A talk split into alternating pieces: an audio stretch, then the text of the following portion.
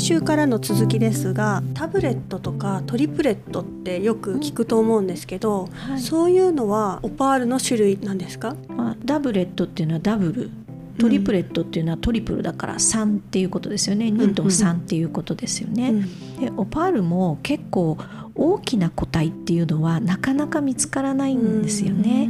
みんなその大きくて色が綺麗で遊色が多色であるオパールっていうのを採掘してる人たちはもう探し求めて探し求めて採掘していて一生かけてやる仕事の中で派手なハーレクイーンとかっていうのは1個2個見つかればいいよっていう感じだと思うんですよね。うん、そうするとじゃあ今度は人間が手をかけてそれっぽいのを作っていくっていうね、うん、自然のものなんだけれどももちろん合成のオパールっていうのもあるんだけれども、うん。うん、トリプレットとかダブレットっていうのは合成の手前でオパールの白片を薄く切って、うんうん、そうスライスしたオパールの白片を、まあ、ポッチって言われる茶色とか黒の母岩に貼り付けるっていうことでブラックオパールに見せるっていうものなんですね。それは割とギリギリまああの上はオパール、まあ、本当のオパール。下は貼り付けた母岩だから横から見ると2枚にちゃんと見える。見えるで。裏はオパールはない。まあ、その裏の黒い部分とか茶色い部分っていうのがこう自然の母岩を使ってる場合もあれば、うん、黒いプラスチックとかそういうものに貼り付けてある場合もあるし、あとは黒い接着剤でくっつけてある場合もあるんですよね。やっぱりブラックオパールの価値が高いから基本は黒くしていきたいわけですね。す背景は黒い方が高い評価が高い値段も高い高く売れるっていうので作ってるもの。でトリプレットっていうのは同じように一番下に茶色や黒を持ってきて、うん、でそこにオパールの白片を貼って白片だと割れちゃうのでその上に透明なクォーツとかガラスとかをもう一枚かけて3層にしてるっていうものですね。よく見かけるとはいえ結構な手間ですよね考えてみると。ただまあ薄いオパールを貼るだけでそのブラックの質感が出るっていうところでは、であとはもうルース裸返しの状態で横から見れば、ダブレットやトリプレットっていうのは誰が見てもすぐあ重ねてるなって分かるんだけど。これがね指輪とかにセットされてしまっていると地金で巻かれてしまって分かんないんですよね。分かんないですよね。分かんない。だから上から見たら、うん、うわすごい素敵なブラックオパールのリングって思っちゃうんだよね。うん、でもよく見るとなんか張ってる？みたいな感じになるわけですね。はい、ものすごく多いです。はい、それはもう買い取りとかの現場で見ることが多い。めちゃくちゃ多いですそれはその昔流行った時っていうのにいっぱい作られたみたいなことなんですか？もあるし、うん、どっちかっていうと海外で買ってきたお土産物とかにすごく多い気がします。もしかしたら小林さんがお母さんに買ってきた。確かに。金属で横丸く囲われてました。ました？でもブルブルーだあブルーのプラスチックかもしれない。わからないわからないわからない。それは解体してみないと。そうそうそうばらしてみないと。そういう止め方をクローズドバッグって言いますよね。もう後ろを完全に塞いでしまってる。で結構タイピンとかカフスとかにもすごく多いので、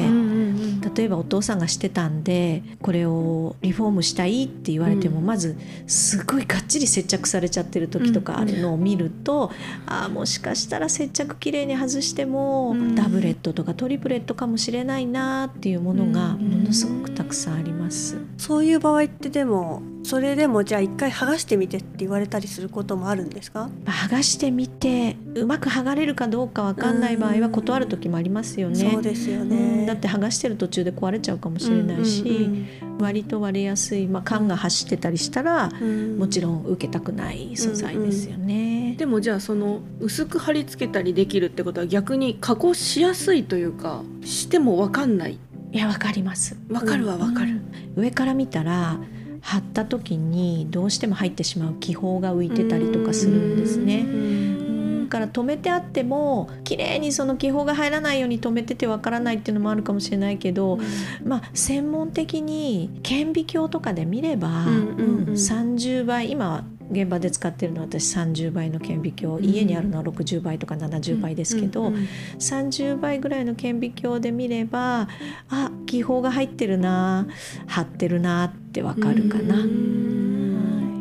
オパールは鉱物っていうか、まあ、非消質って言って、結晶構造っていうのは持ってないんですね。ちょっとこれはあの鉱物とか宝石学的に難しい話になっちゃうんですけど、うん、ダイヤモンドとかルビーサファイア、まあ、コランダムですね、うん、なんかは結晶質って言って、まあ、立体の、まあ、ジャングルジムみたいなね、うん、うん、結晶構造っていうのを持ってるわけですよね、でもオパールっていうのは結晶構造っていうのは持ってない非消質って言われてる物質なんですね。ちょっと特殊なんですねきっと。そうですね。だから、まあ、出来方も特殊こう岩の割れ目とか隙間とかにね、こう瞬順していくみたいにできるわけですよね。うんうんうん、で母岩ごと切り取って一般的にはボルダーオパールって言われてる母岩がついたままの、まあ、母岩のことマトリックスとも言いますけども、はい、母岩をついたままジュエリーとして使ったりするものもあるし、まあ、完全に母岩を排除してオパールの部分だけをねカットして使う時もありますし、オパールはやっぱり電子顕微鏡ができるまでどういう構造で、例えば中をこう切っても中に何か入ってるわけじゃないのに、うなんであんな風に石の上にふわっとああいう絵柄がというか色斑って言いますけどね色の斑ですよね、うん、色斑が浮かんでくるのかっていうのは構造が分からなかったんで、うん、合成オパールっていうのも電子顕微鏡が使われるようになってから初めて作られるようになった合成宝石だから合成オパールっていうのは新しい時代のものだと思います。結構作るのは大変だと思いますよ。そうですよね、うん、だってケイ素の玉をきれいに並べていくっていうのね。合成オパールってちゃんとオパールではあるんですね。まあ、合成っていうのは基本天然と同じもしくは近似した。うん、すごく近いその物理的な数値とか科学的な数値を持たないと合成って言っちゃいけないから、うん、でも合成オパールは見分ける方法っていうのは、私たちはやっぱり習うので、多分私も聞いたことがあっていくつも見分ける方法ってあると思うんですけど、はい、大きいものでいうとどういう方法があるんですか？合成オパール、まあ、まずあまりにも夕食が鮮やかだったり、あとリングとかになっちゃってると後ろを見るっていうのは難しいんですけどね、はいはい、後ろにも綺麗に夕食が出てたりするものは怪しいなって。綺麗すぎるっていう、はい、普通天然のオパールとかだと後ろはあんまりツルツルに削らないでザラッとした質感をね残しておいたりすることが多いので、だいたいリングとかそういうもので裏が見られるクローズドバッグじゃないものはまず裏を見ますよね私たちはね。とはその夕食がリザードスキンって言われるトカゲの皮膚みたいにこうギザギザっとしたね夕食が綺麗に浮き出てるものなん。かはあこれ合成じゃないかなって疑う。天然の色斑っていうのは上線って言ってこう線が中に入ってるんですね、うん、色斑の中にしましまの直線のこう線があるんですよね、うん、はいで色斑って規則正しくないので、うん、見る方向によっても違うしでも合成っていうのはもっともっと天然のものよりも規則正しい感じですよね。はい。まあ、他の合成宝石とかもそうだと思いますけど、うん。うん、自然な感じじゃないっていうね、出来すぎで綺麗すぎっていうのもありますね。あとは横から見た時に何て言うのかなあのローマとかにある寺院の回廊みたいに柱状構造といって柱が縦に立ってるみたいに色がこう線状になって見えますよね。はい。まあ、それも地金でね全部覆ってしまうと見づらいんですけど、横から見た時にあトリプレットとかダブレットみたいに重なってないかな層に分かれてないかなっていうのと柱が立ってるのは合成なんで、うん、そういうのがないかなって見ます。これでも私も習ったことがあって自分でオパールを使ってたりお預かりして見ることがあるんですけど、うん、やっぱりこのいっぱい見てないとこれがすごく難しい。そう見える気もするし見えない気もするみたいな、その通りですね。難しかったですね。なんかもう下手に疑っちゃうから。そう、うん、しかもこれだけ夕食の出方に種類があるから先ほど言ってたそのリザードスキンっていう合成石の特徴もあれば本物の中中にスネークスキンっていう蛇の表皮のようなそうそう模様の出方があったりとか。なんかやっぱりとても難しいですよね。でもそれだけ合成で綺麗なものができるんだったらそれはそれでいいんじゃないの？と思う人間もいたりするんですけど、はい、そこはまたでも違うんですよね。天然の方がやっぱりでもいいというか。これ多分オパールに限らずだと思うんですけどそれを合成石と知っていて楽しむ分には何も問題ないと思います。なるほど。だから変にこれが天然なんですよって言って人に譲ったりとかすると、うん、なんか詐欺みたいな感じになるけど、うん、自分で楽しむ分には納得してるならいいんじゃないっていう、そうだと思います。アイプチをしてるのかどうかみたいなことだと思います。本当の二重か。そう本当の二重か。どっちでも自分なりに楽しめることが一番なので。いやもうどっちでも、うん、私ね学校で使うサンプル石を探して石を買い集めてた時期っていうのがあって、その時にガラスを探してたの。でオパールの夕食が浮いてるガラスって書いてある袋詰めになってる宝石を売ってて、うん、あオパールだけどこれガラスなんだと、うん、よくできてるなこのガラスのオパールって思って1袋ね300円ぐらいでね10個ぐらい入ってたんですよ。で家に帰ってきて袋を開けてどう見てもガラスに見えないなと思ってこれオパールじゃないのかな本物っていうか天然のねって思ってソーティングって言って、まあ、簡易鑑別ですよね、うん、鑑別書なんていうこう書類までね、うん、写真付きの,、ね、あの冊子まで作ってもらわなくていいから、うん、これが天然なのか天然のオパールなのかガラスなのかっていうのを見てもらおうと思って、鑑別機関に出したらなんと天然だったんですよ。え。ー、なぜガラス円で。ねすごい量ですよね。私はガラスが欲しかったんで めちゃくちゃがっかりして「いやガラスと思ってたから買ったのに」って思ったんだけど、うん、一応お店に行って「あのこれガラスって書いてあるけど天然ですよ」って一応お伝えしときますねって言ったら「いや申し訳ありません」って言って。もうこの際好きなだけ持ってってくださいって言ってくださったんです どんだけ太っ腹なんですかその人。そうそうそう。いやガラスが欲しいんでガラスのないですかってなんかもうなんかねじれてますね構造が天然のオパールどうぞって言われてるのに、うん、いやガラスが欲しいんですって めちゃくちゃ抵抗してたんだけど。でも結局でもくださるって言うんだからと思って、うん、結構な量のパールを頂いて帰ってきたっていう。ですね、はい、ガラスは結局手に入ったんですか？手に入んないんです 目標達成されず。全然達成されず。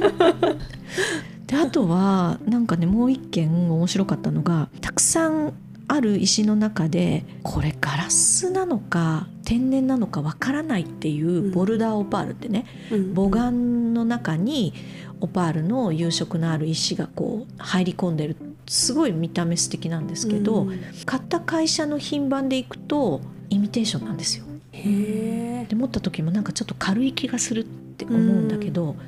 誰がどう見ても天然にしか見えないっていうのは、うん、こんな手の込んだイミテーション作るかっていうぐらいよくできすぎてね、うん、このイミテーション作るの大変だよねっていうぐらい本物っぽいんですよ。で一番心眼を見られるチーフの先生に見せたら「天然じゃないの?」っていうでも買い取った場所の品番はイミテーションってなってるって、どっちにしようかなって思ったんですけど天然にしました。だそれぐらいプロが見てもわからないんですよ。結論はそこですね。そういうことですね、よっぽどわからないものも世の中にはあるっていうことです。だからなんか好きなのに出会ったら楽しめるといいですよね。そうです、うん、私もいくつか石の状態で持っててこれから仕立てようっていうのがあるんですけど、はい、なんかやっぱ絵みたいな感じっていうか、うんうん、その1個しか絶対にないっていう感じがきっとみんなの心を掴んでやまないのかなっていう。まあオンリーワンでしょうね。同じ場所から出て同じロットでも全く夕食の出方はねそれぞれなんで厳密に言えば。本当にね違うから。小林さんが買ったオパールどこで買ったんでしたっけ？オーストラリアのクーパーペリーという謎の町で、うん、謎の町 いつ行ったんでしたっけ？行ったのがもう15年以上前かな。別になんかそのオパールの発掘できるところって知ってて行ったわけじゃなくって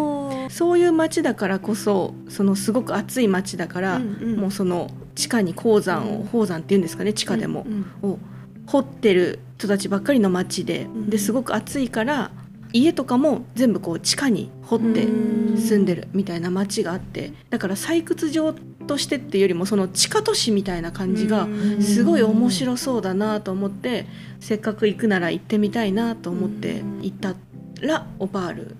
取れるところだったっていう。なんか本当そのエアコンがなかった時代は地上に建物が全然なくって全部地下に入ってるみたいな、うん、で多分私が行った頃にはもうエアコンとかもできてたからそれなりに地上に建物とかお店とかもあったけど、でもまだ教会とかなんかちょっとした商店マーケットみたいな本屋さんとかが地下にあったりとか、ホテルも地下にあったりとか。まあ、そういう多分観光地でもあるんだと思うんですけど、すごい面白い街で。行ってみたい、ね、行ってみたい。でオパールを買った。買ったんですけど今のを聞いててもすごいドキドキ。本物なのかな果たしてみたいな。いや多分表のところは確実に本物だとは思います。本物は本物だよね。絶対本物ですよね。そこで合成売ってたら悲しい話、ね、どんな回り込んだことをしてるん確かにわざわざそこで作ってとかっていう、うんうん、なんか効力を考えこう手間手間を考えるんだったら、効果的に、うん、普通にちっちゃい石でも本物使ってた方が安く上がるような気が、きっと本物ですよ。下まで全部本物ですよきっと 裏から見てみたい、うん、裏から見ないとこ。裏から見ないで。横からも見ないで。横からも見ないで信じて上からだけ見て。という感じですかねオパールの会、はい、ありがとうございました。ありがとうございました。コラコランダムは毎週土曜日12時配信です。ジュエリーや宝石のことをもっと知りたいっていう方はぜひフォローしてください、はい